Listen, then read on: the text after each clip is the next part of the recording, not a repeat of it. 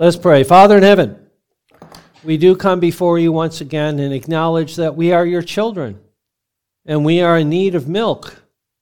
We are in need of bread. We are in need of more than milk and bread. We are in need of your very word. Man does not live by bread alone, but by every word that proceeds from the mouth of God. And so we thank you that through the Apostle Paul, the Holy Spirit, you gave this portion of your word to them, to the Ephesians, to the saints that are in Ephesus, and to the saints that are in Dickinson. And so we ask, O oh Lord, for your blessing now as we have gathered in the name of Jesus Christ. We've opened your word, we've heard it read now. We ask, O oh Lord, for your blessing upon the preaching of it, that it would not be just empty words up here, but that it would be you speaking from heaven through your spirit and word and open our hearts that we would receive, and that this would not be in vain, but it would be planted, your word would be planted deep within our hearts. We ask for the hundredfold fruit thereof. We ask for your blessing again in order that you be glorified and that your people would be blessed and that the world would know that Jesus Christ is Lord to the glory of God the Father. We pray these things in Jesus' name. Amen. Amen. Beloved in the Lord Jesus Christ, I think I've talked about this once before, maybe not. Uh, have you ever stopped and thought about how, how complex it is to walk? We, you all walked into this building. Um, uh, nobody here has a walker. The only one with a walker is now in Arizona. So nobody came in with a walker that I can. Anybody bring a cane? Nobody came in walking using a cane. So you all walked in on your two feet and you walked more or less well. Have You ever thought about how many things have to be in place in order to walk?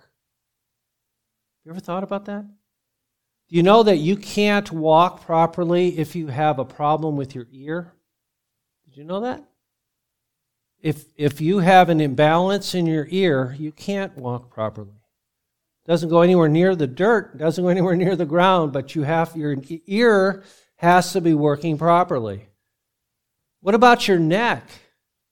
Is your neck involved at all? Well, the nerves, all the nerves that run down into your body run through the neck. If there's a problem with the nerves here, you're paralyzed. Can you walk if you're paralyzed from the neck? The answer is no. Your neck is involved in walking. What about your brain? Is your brain involved in walking?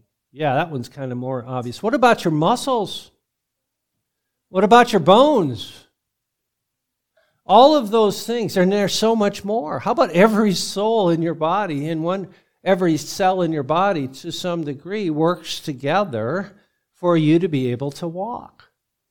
But do we think about that? Do you th- did you think about it today as you got out of the car and you walked here? You were thinking about your feet, and well, maybe a little bit if it was a little slippery. You were a little bit more aware than normal. But other than that, you don't even think about it, do you? No, we do. We take it for granted.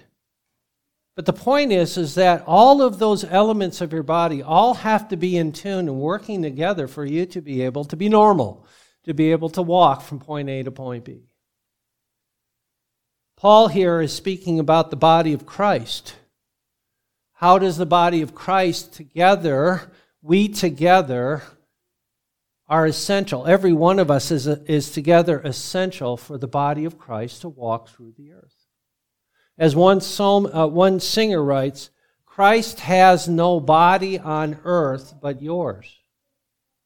Not only you individually in Christ, but we as the body of Christ we are his body on earth.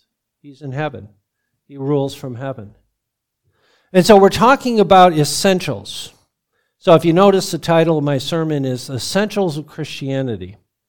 Based on the manifold grace of God given to us, that is the church, through Jesus Christ, we are called to conduct our lives or to walk, endeavoring to keep, to keep or guard the unity of the Spirit in the bond of peace. In order to walk, the whole body has to be united, working together. And so it is with the church. Our Lord Jesus Christ enables us through his gracious gifting to grow to maturity in this calling. Are you aware of your personal call in this endeavor? And how are you going to fulfill it? Again, stop and think about that. Um, your legs are not the same length as they were when you were two or one. If one of your two legs stopped growing and the other one continued to grow, would you be able to walk or run without uh, unhindered? The answer is no. Both legs have to grow at the same rate in order for you to continue to walk. If not, then there's problems, and then you have to see a doctor, and then all these things go on that try to maintain and keep that growth. And so Paul is concerned with the growth of the body, the growth of the body of Christ. So let us look at those three elements, those three uh, statements. What is the first one is pretty obvious, and that is is Christ essential for Christianity? This is one of those, duh, Pastor. What do you think? Of course. What has Paul been doing throughout this, this letter? He's been focusing on being in Christ Jesus. As a matter of fact, he, uh, the essence of these first three chapters is in chapter 2, verse 6. Well, let's back up to, five, to 4. But God, who is rich in mercy because of his great love with which he loved us, even when we were dead in trespasses, made us alive together with Christ. By grace you've been saved, and raised us up together, and made us sit together Notice that word, together, together, together. He's talking about the church, not just you and me individually. He's raised us up together in the heavenly places in Christ Jesus. He's made us to sit together in Christ, in heaven. Seated. So the first verb in the uh, first half of the book, if you want to focus on that, is seated together in the heavenlies in Christ. Remember that our faith is based upon the objective truth of Christ, of the gospel, of the Word of God. Our faith is not based upon our faith, our faith is based upon what God is and does. And so, what we've been looking at for the past few months is the blessings in Christ, chapters 1 and 2, and our position in Christ. Who Christ is, what Christ has done, and who am I in Christ? Right? Well, who am I? Paul starts with you are saints, you are set apart ones in Christ. He has chosen you from all eternity. He accomplished your redemption. He applies that, uh, that redemption through the work of the Spirit. Chapter 1. You were dead, but He brought you to life. He seated you in heavenly places. You were aliens and foreigners, but now you are part of the household of God. Christ has revealed the mystery that was hidden from ages. Now, the Jews and Gentiles, that all peoples are brought together as one in Christ. We are one people, the people of God. And now we come to chapter 4. Notice he, he then uses that word, therefore. What did we say when we run into that word? What is the author doing? Therefore, because of what I've just been talking about, the based upon the grace of God and the work of God, therefore, I, Paul, a prisoner of the Lord, he just said that in chapter 3. For this reason, I, Paul, the prisoner of Christ Jesus for you Gentiles, now he says, I, therefore, prisoner of the Lord, I beg you to now put what I just said to practice. One word Second verb in the letter, walk. Walk. And he'll say it again, walk. And he'll say it again, walk. He'll say it again, walk. And they'll say, don't walk and walk. Okay, throughout chapter 4, chapter 5, and into chapter 6, he's going to go, it's going to be sounding like a broken record. Walk, walk, walk, walk, walk. Okay? And then the third verb that begins in chapter 6, verse 10, he says, finally, lastly, my brethren, be strong in the Lord and in the power of his might. Put on the whole armor of God that you may be able to stand against the wiles of the devil. For we do not wrestle against flesh and blood, but against principalities, against powers, against rulers of darkness of this age, against spiritual hosts of wickedness in heavenly places. Take up, therefore, the whole armor of God that you may be able to stand in the evil day, and having done all, to stand, stand, therefore.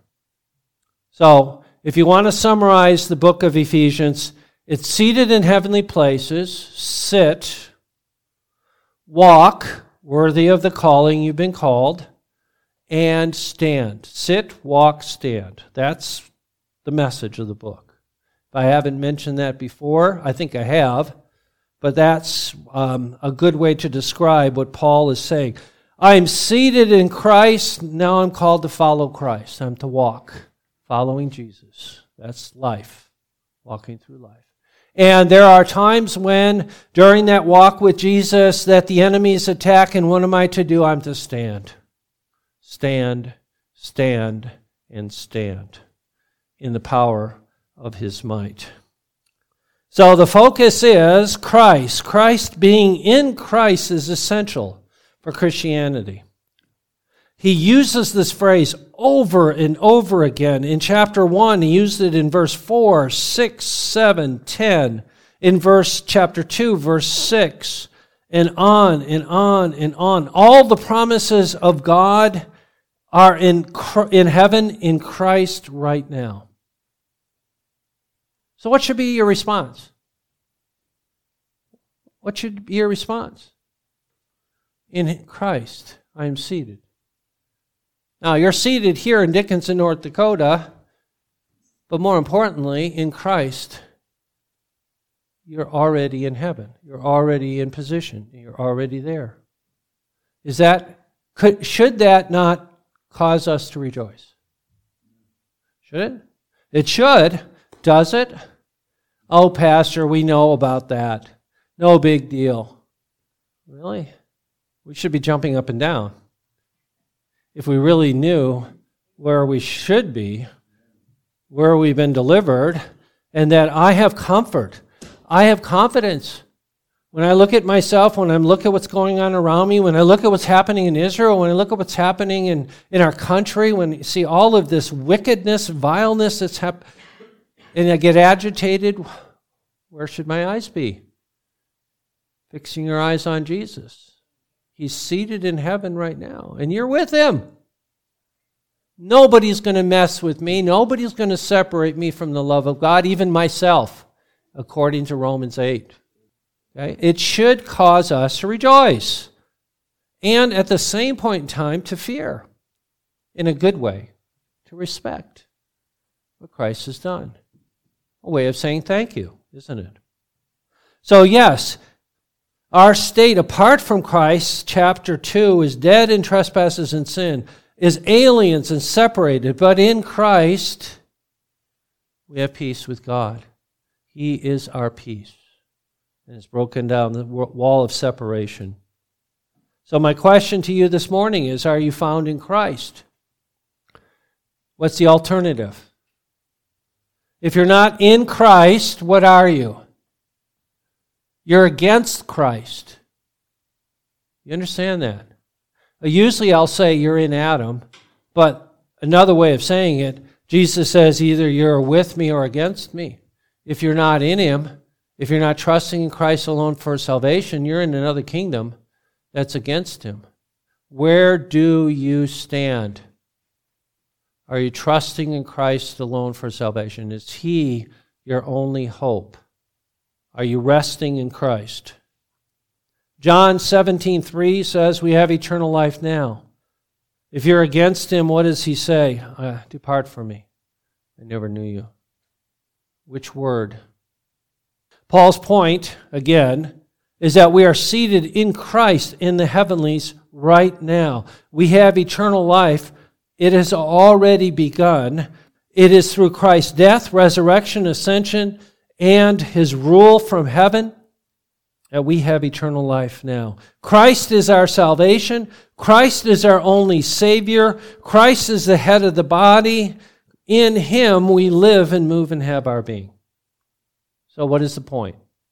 Christ is essential for Christianity. Without him, there is no Christianity. You understand that? I know, Pastor, we, we know all that. We've, we've heard it so many times before, but is it important to you? Remember that one hymn? Tell me the old, old story. Repeat it over and over again. I need to hear it again and again. Is familiarity breed contempt? Oh, I know this stuff. No. By grace you've been saved. Thank you, Lord, for the grace of Christ. Secondly, second point, the body of Christ is essential.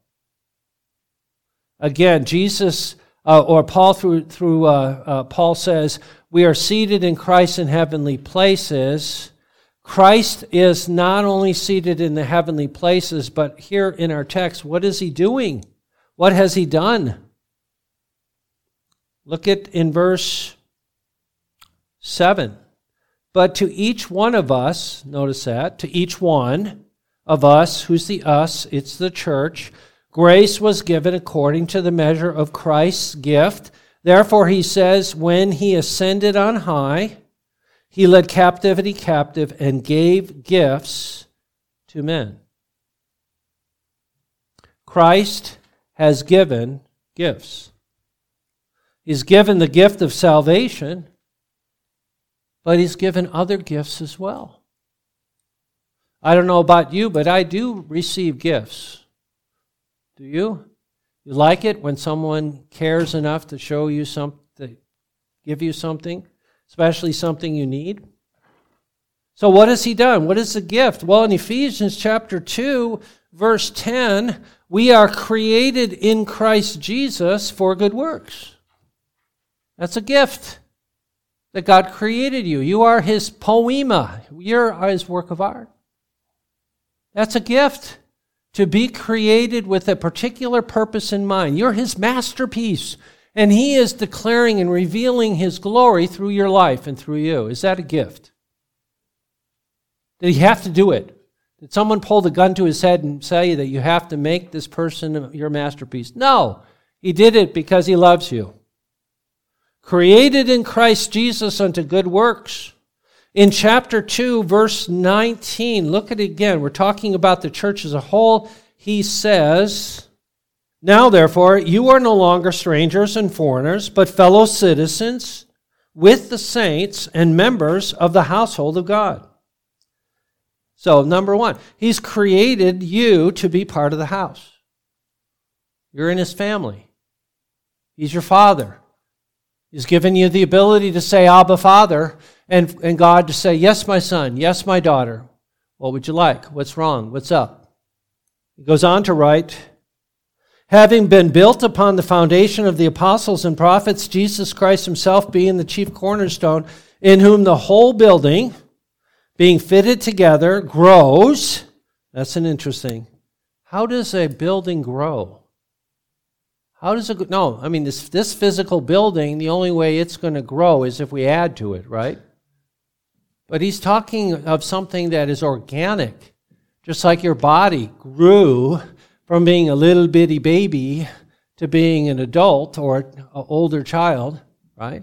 He's talking about an organic growth of the building.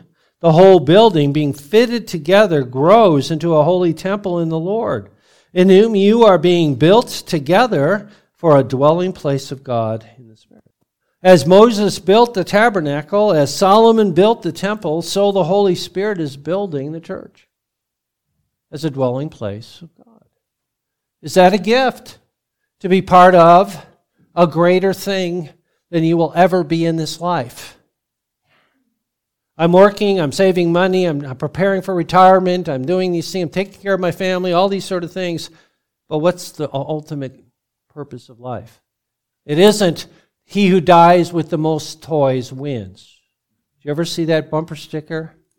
Years ago, I remember that one. He who dies with the most toys wins. No. We have a greater purpose, and it's a gift.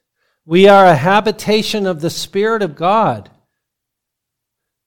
You and I are part of the Holy of Holies, where the high priest could not enter in. But yet we are that building. God dwells with us, in us. We are a habitation of the Spirit. He goes on to say in chapter 3, verse 10 to the intent that now the manifold wisdom of God may, might be made known by the church to principalities and powers in the heavenly places. We talked about this before. You and I are the university of the angels. The angels learn about God by watching Him deal with us. The manifold grace of God, the many hewn grace of God, mercy, or a wisdom of God is revealed to the angels through the church. Isn't that an amazing thought? The angels are right now up there taking notes, watching you, watching what God is doing through the church. We are declaring, we are that school, declaring and revealing, making known by the church to the principalities and powers. And an amazing, now it's again the church, we as the church. Uh, verse 21 of chapter 3. I'm sorry, of chapter, yeah, of chapter 3. To him be glory in the church by Christ Jesus to all generations, forever and ever. Amen. To him be glory. God is glorified in the church of Christ Jesus. Is that a privilege? Is that why we are here to glorify God? Is God glorified through the church? Is God glorified for a, bunch of failures? Yes, by grace, not by works. Even our works are tainted. But yet, God, through our tainted works, still is glorified because it's grace, right? The reward comes not of merit, but of grace. But now, notice again, the focus is the gift in verse 7. But to each one of us, grace was given according to the measure of Christ's gift. Have you ever thought of it this way? The church is Christ's gift to the world. Ever thought of it that way? That what would the world be like without the church? Without the gospel? Without the restraining work of the Holy Spirit through the church? What would this place be like? It would be hell on earth. There would be no hope. There would be no salvation. It would be hell on earth. The gift of the church to the world who have been entrusted, what does Paul say? That the church is the pillar and ground of the truth. The pillar, that which exalts the truth. There are many truths out there, but there's only one truth, and that is what God says is true. And the church's call is to, to pillar, to hold up and declare the truth. And also, the ground, it means it's not that the truth is grounded on the church, but the church acts as a guardian to protect the, tr- the truth from being attacked by the world, the flesh, and the devil. Did you notice that? It says the church is the pillar and the guardian of the truth. That's the responsibility of the church. Take the church out of the way, what do you have? Every man does that which is right in his own eyes. Anarchy and destruction. The gospel is proclaimed by the truth. Hope to the world is proclaimed by the truth, by the church. The church is Christ's gift to the world, according to this passage, and the Spirit of God is Christ's gift to the church. And that gift has been distributed. But, but to each one of us, grace was given according to the measure of Christ's gift. Two sets of gifts here. Gift number one is found in verse 11. And he himself, notice that he, he, double, he double pronouns it. He himself gave some to be apostles, prophets, some evangelists, some pastors, teachers, pastor teachers, however you want to. So there's offices, verse 11. And then gift number two is in verses 7, 12, and 16. Focus on 12. For the equipping of the saints for the work of ministry, for the edifying of the body of Christ. Also, verse 16 from whom the whole body, joined and knitted together by what every joint supplies, according to the effective working by which every part does its share, causes growth of the body for the edifying of itself in love. In other words, Christ has given offices to equip the saints or to enhance the other gift, the gifts that are given to every one of us. We function as a body. Now, now there's a, I could spend time on that. Well, what about apostles and prophets and evangelists? Are they still going on today? There are some people that claim to be apostles today. What would you say if I got up here and said, I'm an apostle of Jesus Christ? I hope you would rebuke me. Why? Are there apostles walking around today? Why do we need apostles now? If the Bible wasn't sufficient? Well, Paul just said in chapter 2 what? That the apostles and prophets are the foundation of the church. The church has been founded on the apostles and prophets, Jesus Christ, the chief cornerstone. So, is there a need for more apostles? Like the Mormon church that has their 12 apostles. Do we need the vicar of Christ to, from Rome speaking and adding to the Bible? No, there's no more apostles. They're fulfilled their job. What about the prophets? Again, do we need prophets? People walking around saying, I'm a prophet of God and I can take over this pulpit and tell you all what to do? Is that going on today? No, we have the Word of God. What about evangelists? He's not talking about Billy Graham. Okay? Talking about someone that, that was a missionary that came in and established New Testament churches, like Paul, uh, like Timothy and Titus, are they still around today? The answer is no. Are there pastors still and teachers? The answer is yes. That's my job, right? That's the job of pastors and teachers. But notice what the job is the gifting of the church with pastors is to do what? Oh, it says the pastor is supposed to do everything. Right? We hired you, Pastor, and you're supposed to do everything in the church. You're supposed to do the work of the ministry. Is that what Paul is saying here? Huh? Are there churches that think that way? That they hire the pastor to do everything? Is that what Paul is saying here? No. What does he say? Verse 11. Verse 12. For the equipping of the saints for the work of ministry. So, who does the ministry?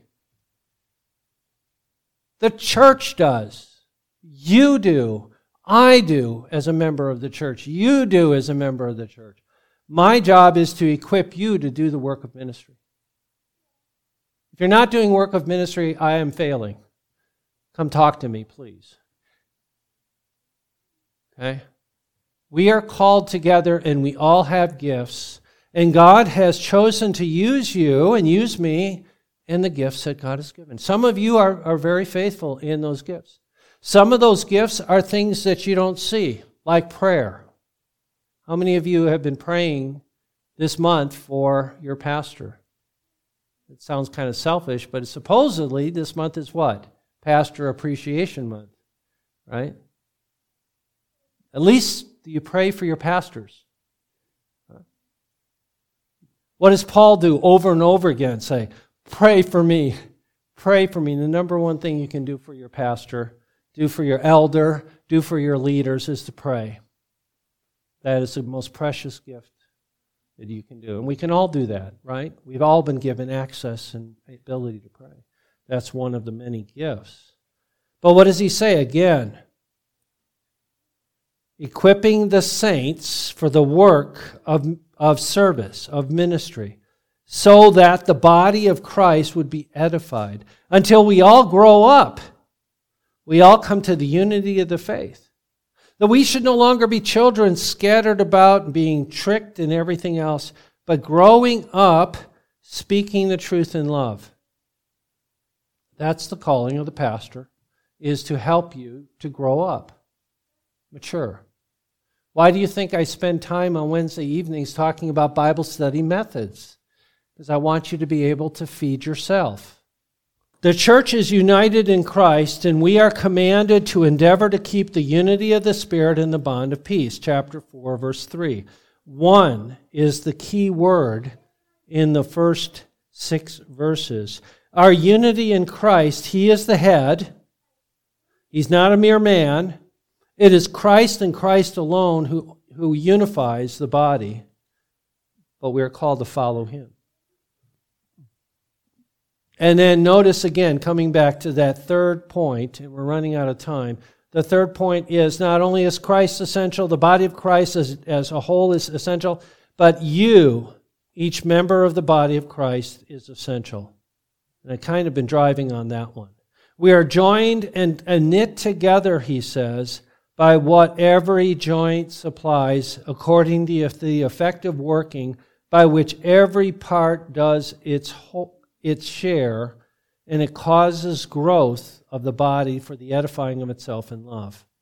What happens if you're working with a saw and you cut off a part of your finger? I don't think anybody here has ever done that.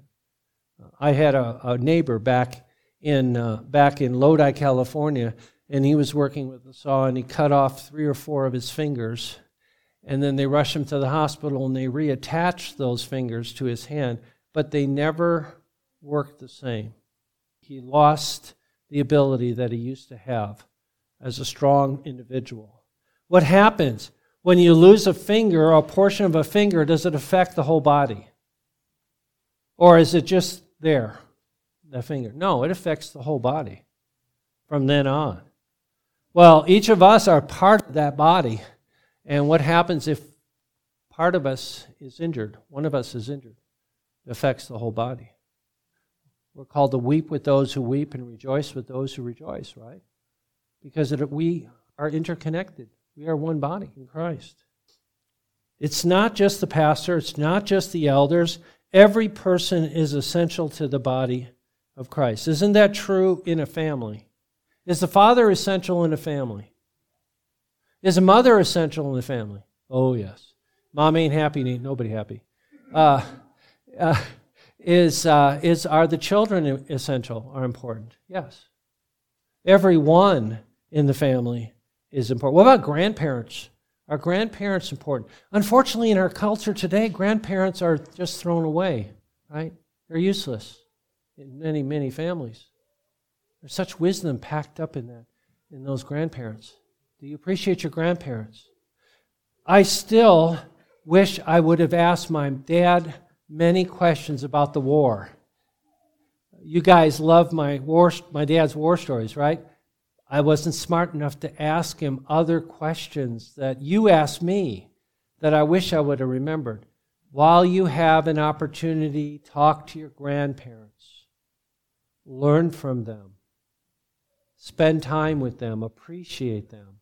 There are many, many things, many treasures that God has given you gifts that God has given you in your family. Are they essential? Are they important? And the answer is yes. Even more so in the church. I could go into 1 Corinthians chapter 12. He talks about the gifts, you can look at that, or Romans chapter 12. Here's a few. In what ways are you important? Number one, God has given you gifts. You don't know what they are? Start using them. Some of you have the gift of being able to play the piano. Some of you don't. Some of you want to. Use those gifts, develop them. God has given you the ability. Exercise those gifts with the body. What about attendance? Is attendance an important gift to the body of Christ? Your presence here, is it important to me? What happens if you're not here? Do you know what happens to me when you're not here? And you haven't communicated that you're not going to be here? What did I say on Wednesday was my besetting sin? Worry. What do you think happens to me when I look out and I don't see you there? What am I tempted to do? If you haven't told me that you're not going to be here, what is my temptation? Worry. Are you okay? Is everything fine? Just like your mother calls you to the Thanksgiving dinner and you don't show up. Does your mother worry about you? Right? So pray for me in that area. But yeah, your attendance is a gift. One of the things that Dan has said is, is that the number of people here affects the preaching. Does that make sense? When we have 60 people here, there's a difference between 60 and 20. Yes, no? Have you noticed that? There's a dynamic that changes. Once we hit a certain point, there's a dynamic that changes in this, in this congregation. Your attendance is essential. Not only if you're not here, but if you are here, you're available to love somebody else. How can you show love to somebody else if you're not there? How can you be used of God to minister to a need if you're at home? Attendance, tithes and offerings. One of the pastors here in the Northern Plains who's retired says, I will come to any church and preach on tithes and offerings because most pastors won't preach on it because it seems self serving. So one day we're going to have Reverend Paul Henderson come to church and he's going to preach on tithes and offerings. He's already offered to do so. I'm not going to go into all that, but what uh, does uh, does God own everything? Is the earth the Lord's and the fullness thereof? Does he need your money? You know, it's already his. Right? We keep driving that point, right? The money you have is his. You're just called to give a good account for what, as a manager, of what he's given. Right? He calls for us to be hilarious givers, cheerful givers. We'll leave it at that. What about look out for one another? Galatians 6:1 If a brother be overtaken in a fault, you that are spiritual restore such a one in the spirit of meekness. You see a brother or sister struggling, come alongside. How can I pray for you? Is everything okay? Is that our calling to love one another as Christ has loved him? Uh, Paul writes to the Thessalonians warn, comfort, uphold, and be patient. These are all calling. How about encouraging the leadership? Have you ever gone up to Dan and said, Thank you, Dan, for being my elder? Hmm? Have you ever said that? He's working a full time job, managing a company, he's got a family, he's a busy man, and he sacrifices himself. Do you ever say thank you and encourage him? Do you pray for him? Do you esteem him? Do you submit to him? He's a pretty easygoing guy. He doesn't really ask much of you. But we're called to submit to, to our elders, encourage one another. In conclusion, Jesus has conquered sin, death, and the devil, and has given us all things that pertain to life and godliness. We are therefore to share those gifts in the context of the body of Christ to mutually build up and edify one another. Christ is essential, the body of Christ is essential. You are essential to Christianity.